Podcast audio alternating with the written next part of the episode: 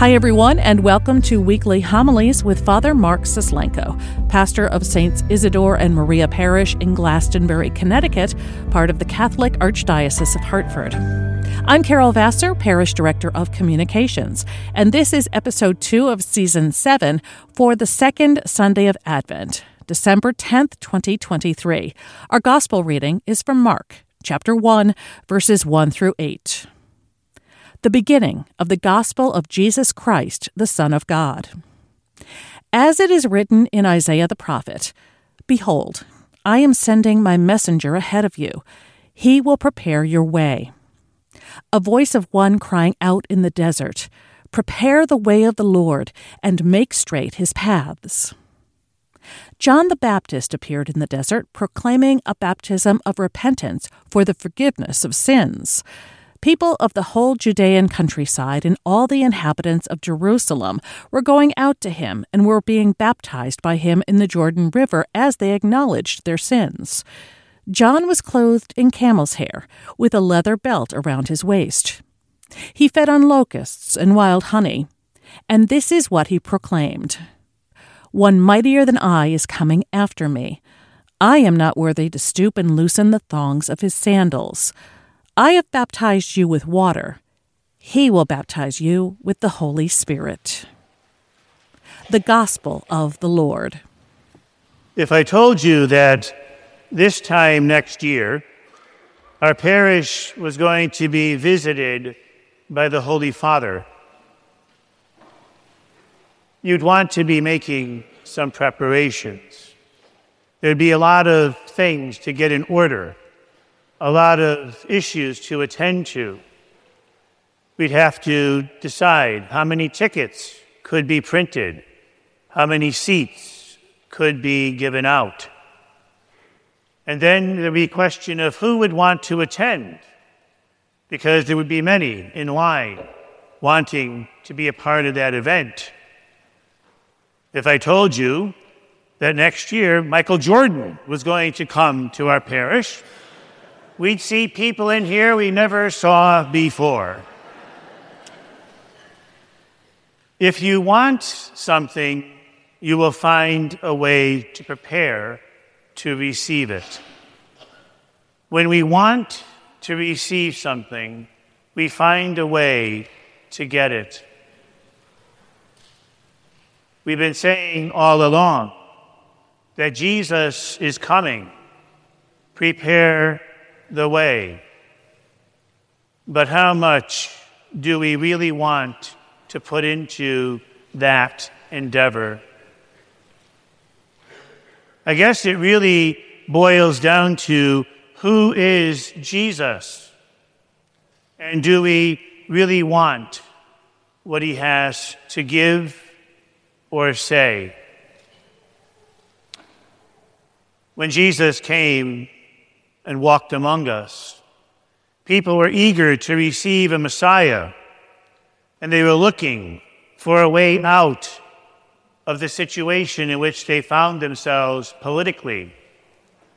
And at first, they looked to Jesus as the one who was going to fix the furniture of their lives. It was only after some time that they realized that he was here to do far more than simply fix the furniture.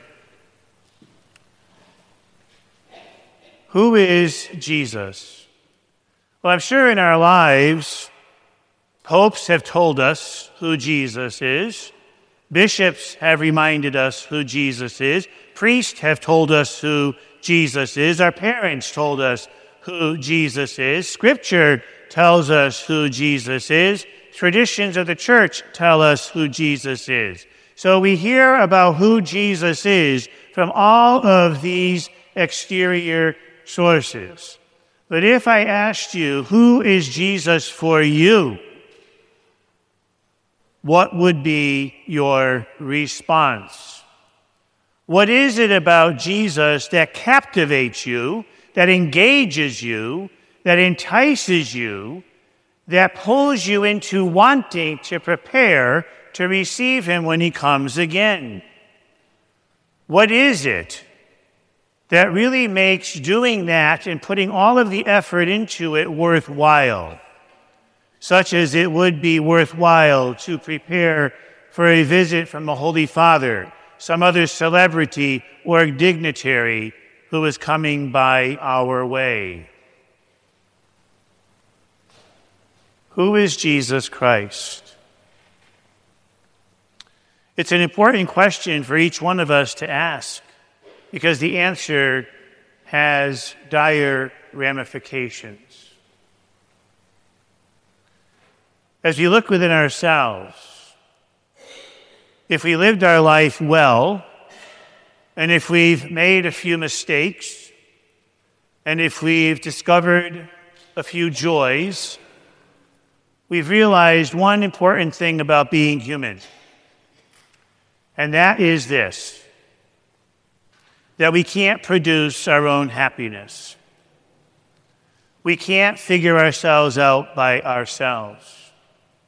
We need someone else to help. And when we stumble upon that realization that we need someone else to help us, it's then that God begins to make sense.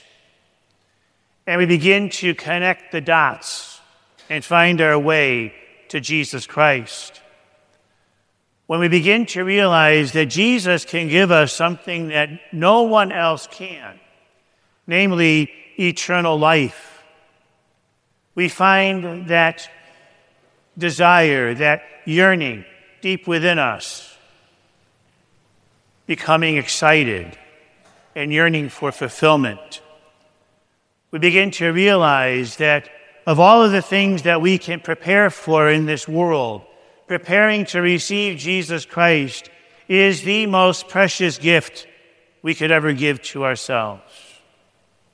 To receive Jesus Christ.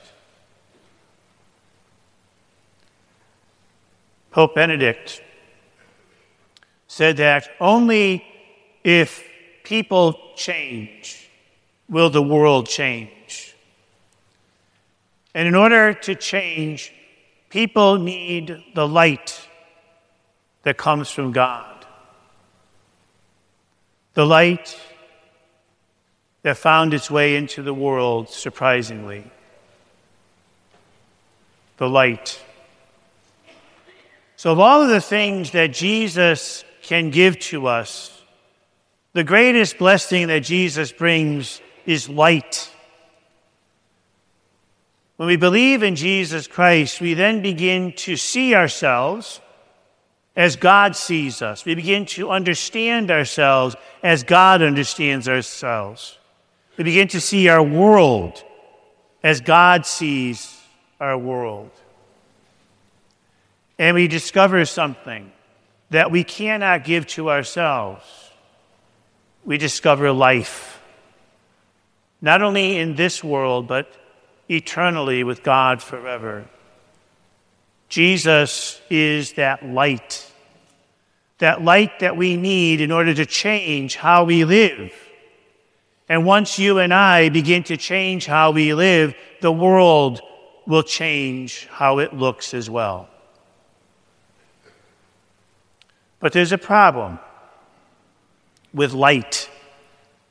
How we understand it and how we interpret that word is going to make a difference in terms of whether we really want to anticipate the coming of Jesus or not. Because if we hear that word light and we begin to think of a room such as this, that isn't wonderfully lit, but lit enough so that we can see, it's comfortable to be in this type of light. It provides for what we need. We can produce a dimmer light to create a more relaxing atmosphere, such as we would do in moments of prayer. Perhaps the light of a candle that would produce the ambiance of warmth, or the light that comes from a fireplace that accomplishes the same thing. When light makes us feel good, when light makes us feel welcome, when light makes us feel alive and connected, light is good. And so when we hear Jesus speak of being the light of the world and the gate to eternal life and the bread of life and the comfort of those who mourn and the mercy that is needed by sinners, when we hear Jesus talk about being compassionate, about love, and God's unconditional care and regard for his children, when we hear Jesus speak about peace, it produces that warmth and that ambiance that we desire. But there's a different kind of light. There's the light that we don't often want and the one that is hard to receive. It's that type of light that you experience when you go to your optometrist and they look into the very center of your eye. It's that piercing light that, by its very nature, causes you to tear. The very piercing light that you cannot wait to move your head away from because it is so penetrating and so pointed. Well, Jesus is that kind of light too. Jesus is that light that causes us to think twice about how we live, the priorities we establish for our lives, how we structure our world. It's that light that Jesus brings when he says, Do no harm to those who hurt you, love your enemies, and do not be violent. It is that Jesus that challenges us to work to right the wrongs of injustice, to make sure that all people are able to share in the goods of God's creation. It is that Jesus that causes us to think twice about greed and to worry less about our own bank accounts and the livelihood of my brother and sister more. That particular light is a light that we don't often want to receive. But all of those ambiances, the subtle and the dim and the piercing, all come with the package of Jesus. And so when we anticipate his coming, we anticipate not only the solace that we will receive when we meet God face to face in heaven. But we anticipate that piercing light as well, that shakes us to the core, causes us to change, causes us to think twice about the things that matter to us more than others, to reprioritize our life, and to love at all costs, even those who hurt us so deeply. So, as we gather here today on this second Sunday of Advent, we're asked to prepare the way of the Lord, to prepare the way for the light of Christ, to prepare the way for that which will change our world or can change our world if we allow ourselves first to be changed. May we continue on our Advent journey eager to welcome the Lord in all of his fullness when he comes again in glory. Father Mark Suslenko is the pastor of Saints Isidore and Maria Parish in Glastonbury, Connecticut. Learn more about our parish community at isidoreandmaria.org and follow us on social media Facebook, Twitter, and Instagram. Our music comes free of charge from Blue Dot Sessions in Fall River, Massachusetts. I'm Carol Vassar. Thanks for listening.